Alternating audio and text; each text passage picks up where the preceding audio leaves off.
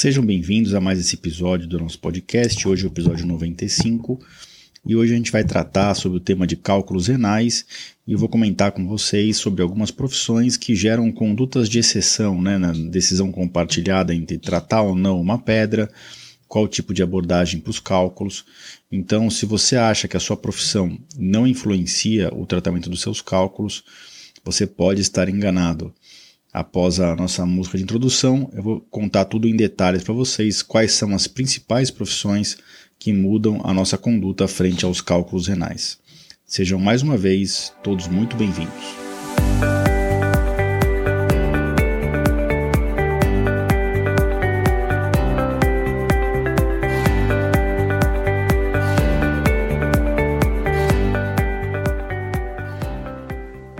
Bem-vindos ao podcast Conversa Aberta com o Urologista.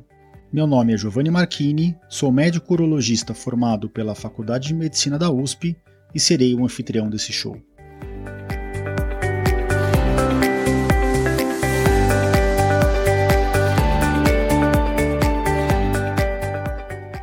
Nesse podcast, queremos compartilhar conhecimento confiável e de qualidade sobre saúde com um formato único e inovador e sempre com o foco no paciente, nós vamos esclarecer as suas dúvidas, trazendo todos os ângulos das situações vivenciadas no dia a dia da urologia.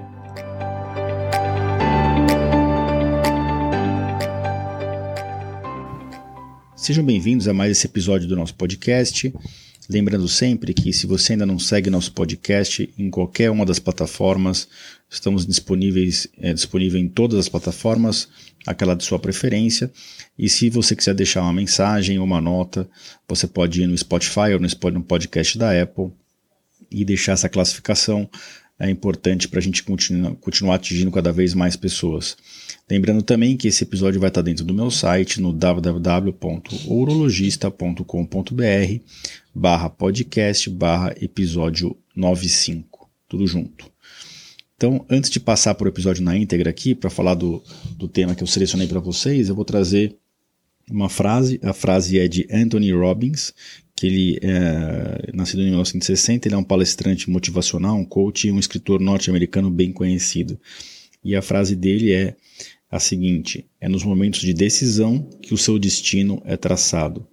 É nos momentos de decisão que o seu destino é traçado. E eu queria trazer essa frase porque tem tudo a ver com o episódio né, a decisão entre tratar ou não e como tratar um cálculo renal e a influência que tem uma profissão uh, nessa tipo, nesse tipo de decisão compartilhada entre o paciente e o médico. E antes também de passar para o episódio na íntegra, fazendo um rápido agradecimento, pessoas que têm interagido com a gente nas redes sociais e dentro do meu site. Um abraço especial para Silva Molinari, para Sandra Souza e para Deli Porte, que é, interagiram nessa última semana dentro das redes sociais.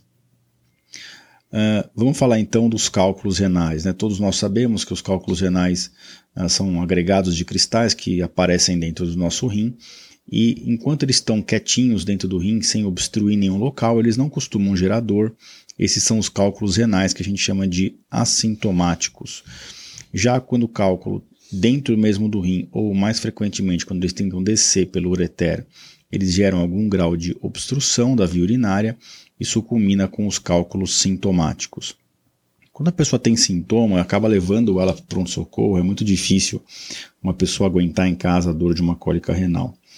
Mas uh, nem todo mundo é assim. A maior parte das pessoas tem cálculos dentro do rim e descobrem isso em exames de rotina, exames de imagem, e muitas vezes esses, essas pessoas, esses pacientes, vêm encaminhados para o nosso consultório para a gente tomar uma decisão junto, precisamos ou não tratar essas pedras. Quando a pessoa está com dor, um cálculo no ureter, muitas vezes a gente pode tentar fazer aquela terapia expulsiva, eliminar, ou em pacientes que estão com dor refratária, náusea refratária, ou que estão com sinais de infecção, a gente costuma indicar um procedimento cirúrgico. Isso é um cenário bem diferente do cenário de consultório, em que o paciente procura a gente por um cálculo é, assintomático, ou o paciente que já teve dor no passado, já eliminou uma pedra, e no ultrassom, na tomografia de controle, ainda tem algumas pedrinhas dentro do rim. Alguns episódios atrás, eu conversei bastante aqui com vocês sobre as chances né, da pessoa desenvolver sintomas ou precisar de uma intervenção cirúrgica no futuro, ou das pedras crescerem. Então, A gente sabe que tem de 25 a 20 a 30% de chance de, de, a pessoa ter, desenvolver um evento relacionado ao cálculo e de acordo com alguns estudos, outros é, uns com desenho bom científico, outros com desenho científico não tão bons, mas o que a gente tem de literatura é que existe uma chance em torno de 40% em 5 anos e em 50% em 7 anos de da pessoa desenvolver um, um evento relacionado ao cálculo uh, no segmento para aqueles cálculos pequenos, né, assintomáticos de até 4, 5, 6 milímetros. Então a, a, gente toma essa decisão, precisa ou não mexer, qual, qual tipo de abordagem, de acordo com essas chances.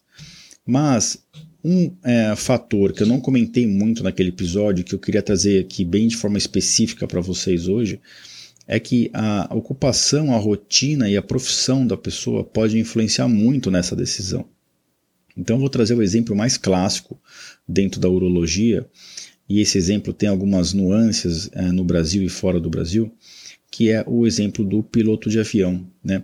O piloto de avião nos Estados Unidos ele é proibido de voar, né, o piloto de avião, se ele tiver um cálculo renal. Então faz parte do screening nos exames dele um ultrassom para ter certeza que ele não tem pedra de rim. A gente sabe que o ultrassom não é um exame perfeito, mas não dá para fazer tomografia à torta e à direito em todo piloto de avião como screening, afinal de contas é um exame que in, in, implica em radiação e, e, hoje existe um grande temor, um grande cuidado em relação ao excesso de radiação a que os pacientes estão sendo submetidos. Mas todo piloto americano faz um ultrassom, isso é lei nos Estados Unidos, e se ele tiver uma pedra, ele automaticamente está proibido impedido de voar. Uh, esse, esse, esse, piloto ele é, ele é imediatamente encaminhado para o urologista para que faça uma avaliação do seu caso e essa pedra tem que ser retirada, independente do seu tamanho, tá? Pode ser uma pedra de 4 milímetros única no rim. Por que existe isso, essa regra? Porque o piloto de avião não pode de forma alguma ter uma cólica renal em voo e é, deixar de exercer a sua profissão, já que isso estaria colocando em risco toda a tripulação a bordo daquele avião, tanto os passageiros quanto a tripulação que está trabalhando ali. Então, é, nos Estados Unidos existe essa lei. A legislação brasileira não é tão rígida, tá? mas lógico que toda vez que a gente trata um, uma pessoa que tem uma profissão desse tipo, por exemplo, um piloto de avião no Brasil, a gente fortemente recomenda que essa pessoa trate 100% dos seus cálculos, para que não sobre nenhuma pedrinha de 2, 3 milímetros exatamente para evitar uma catástrofe dessa, que é uma cólica renal no avião. Quem já teve aqui dor de cabeça, já teve algum problema no avião, sabe que quase não tem remédio dentro de avião. Então é muito complicado com uma pessoa com cólica renal. Já existem casos descritos e isso leva uh, tanto a cólica renal do, do piloto quanto a eventos cardiovasculares, por exemplo, que são raros de acontecer pela, pela rigidez que existe né, no, nos exames desse, desse, dessa ocupação que leva o, o pouso imediato do avião no, no, aeroporto ou no local mais próximo é, possível. Então a gente já ouviu várias histórias dessa aí e de tempos em tempos aparece na mídia. Mas o, o, essa, essa profissão é a mais clássica que a gente descreve, mas ela não é a única, tá? Existem outras pessoas. Então, o, o mais comum do meu consultório são executivos que viajam praticamente toda semana para fora de, da cidade, para fora do estado, ou mesmo para fora do país. Então, você ter uma cólica renal num lugar em que você não tem acesso rápido à saúde é um grande problema, ou fora do seu país. Essa pessoa tem que viajar com um seguro saúde de altíssima qualidade o tempo inteiro. Então, é uma profissão que as pessoas têm uma tendência maior a tratar as pedras, independente do seu tamanho, né? Para exatamente não cair naquele risco estatístico de 20, 30, 40% de chance de precisar de um procedimento dentro de 5 anos aí uh, uh, para tratar as pedrinhas numa situação de cólica. Quais são outras profissões? Né? Então, hoje mesmo no consultório atendi uma moça que trabalha como monitora de acampamento, né? uma, uma, uma escoteira-chefe, né? E, e, ela vai para o camping e, e, faz essa monitoria de crianças, então ela é responsável por 10, 15 crianças cada vez que ela vai para o meio da selva, para o meio do parque. Você imagina uma pessoa dessa com uma cólica renal impedida de cuidar das crianças. A catástrofe que não acontece. Né? Então é mais um exemplo de uma profissão que gera uma conduta de exceção, uma conduta. Isso, essas profissões acabam levando a gente a ser mais intervencionista. Né? A gente talvez tolerasse uma pessoa que não tem esses, essas profissões né, tolerasse umas pedrinhas pequenas. Ah, eu estou sempre perto de hospital, as pedras são pequenas, se eu tiver uma corda eu consigo chegar rápido no pronto-socorro para me tratar, ou eu estou em lugar que tem cirurgião bom, que tem material bom, eu moro numa cidade grande, então eu prefiro esperar e se acontecer algum problema eu corro para o hospital. Tá, tá, tudo certo, né? É risco-benefício e a decisão hoje é compartilhada. O médico não manda em nada e o paciente, para tomar a decisão dele, o médico obrigatoriamente tem que passar todos os, os dados referentes às chances, ao, ao, ao caso específico daquele paciente. Que outras profissões? Então já falei de piloto de avião, eu já comentei de executivos, é, eu já comentei de dessas pessoas que cuidam né, de outras pessoas, então cuidadores, pessoas que cuidam de criança, principalmente aquelas profissões em que a pessoa não, não pode ser rapidamente substituída. Né? Profissões como, por exemplo, uma pessoa que está no exército, está na marinha, na aeronáutica, e que está indo para uma guerra. Imagina uma pessoa no meio da guerra tem uma cólica renal, uma catástrofe que não é. Então vai lá, uh, uh, trata as pedras, da, de forma intervencionista e resolve. E é, então vocês entenderam aqui mais ou menos a regra geral. E o que eu queria trazer para a discussão também é que tipo, que tipo de intervenção a gente leva essas pessoas a fazerem. Então, em geral, lógico que vai depender, como eu já comentei em diversos episódios aqui, vai depender do tamanho das pedras, vai depender da, da posição das pedras, da dureza, né, da densidade delas vai depender da expectativa do, do paciente ali que está na sua frente, vai depender dos, das comorbidades, dos remédios que a pessoa usa. Mas uh, onde que eu estou querendo chegar é, é, especificamente no ponto das profissões?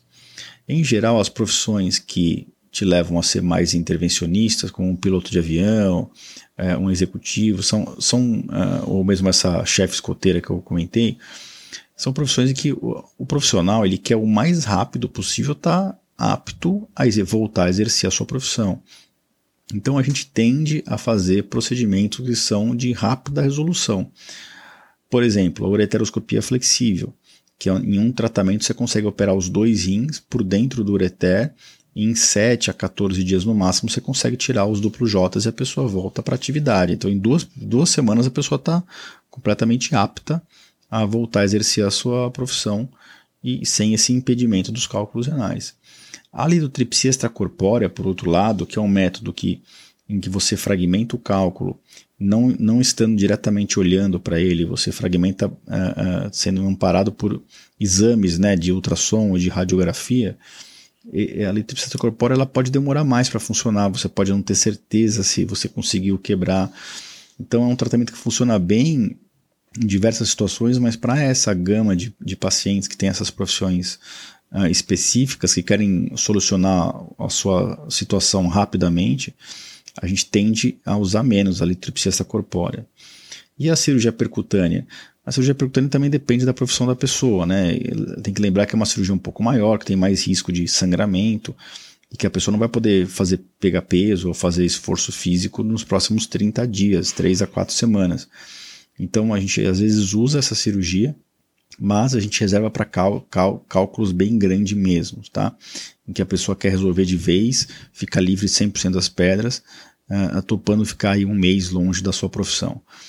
Então hoje na prática, no consultório, o que, que a gente faz? Discute muito com o paciente os prós e os contras de intervir ou não naqueles cálculos, uh, dependendo do tamanho, da posição de todos os critérios que eu comentei, e das diferentes uh, abordagens cirúrgicas. O que a gente acaba mais fazendo no consultório, em geral, já é a ureteroscopia flexível e nessa gama de pacientes. Ainda mais, a gente faz cada vez mais ureteroscopia flexível e a gente tem uma tendência de, de deixar o duplo J cada vez uh, um tempo mais curto, né? Sete dias, dez dias, quando a pessoa não estava com o duplo J uh, prévio. Então, uh, eu queria fazer esse episódio, eu já tenho um, um, um texto no meu site sobre esse tema, mas eu queria trazer um episódio rápido para vocês aqui, para falar dessas profissões. Existem outras profissões, né, que eu não comentei aqui, não vai se sentir excluído.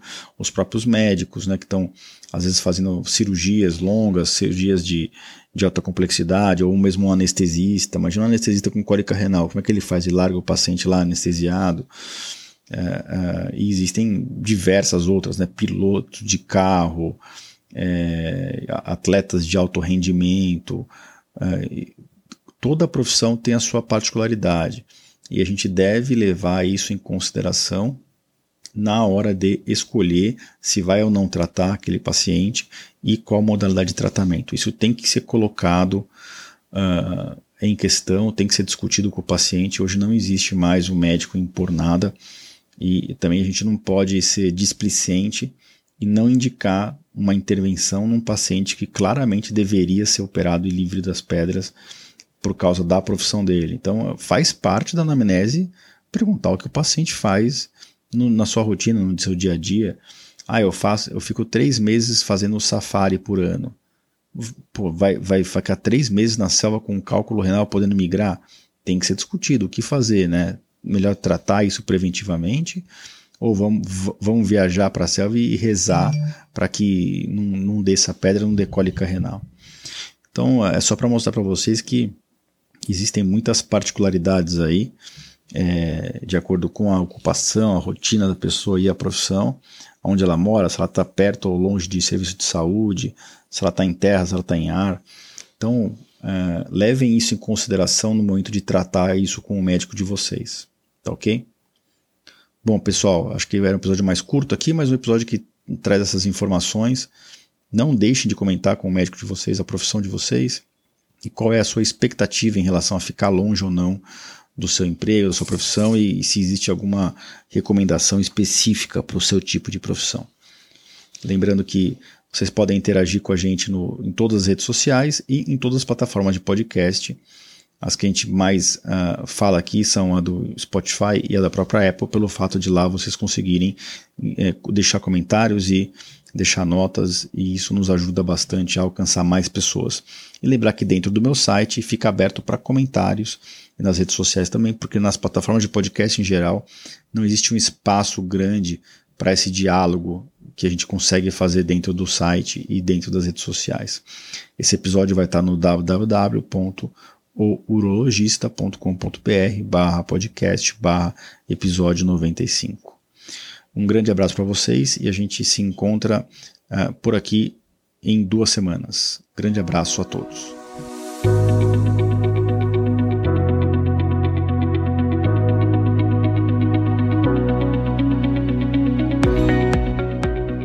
Você ouviu a mais um episódio do podcast Conversa Aberta com o Urologista. Mais uma vez, obrigado e até o próximo.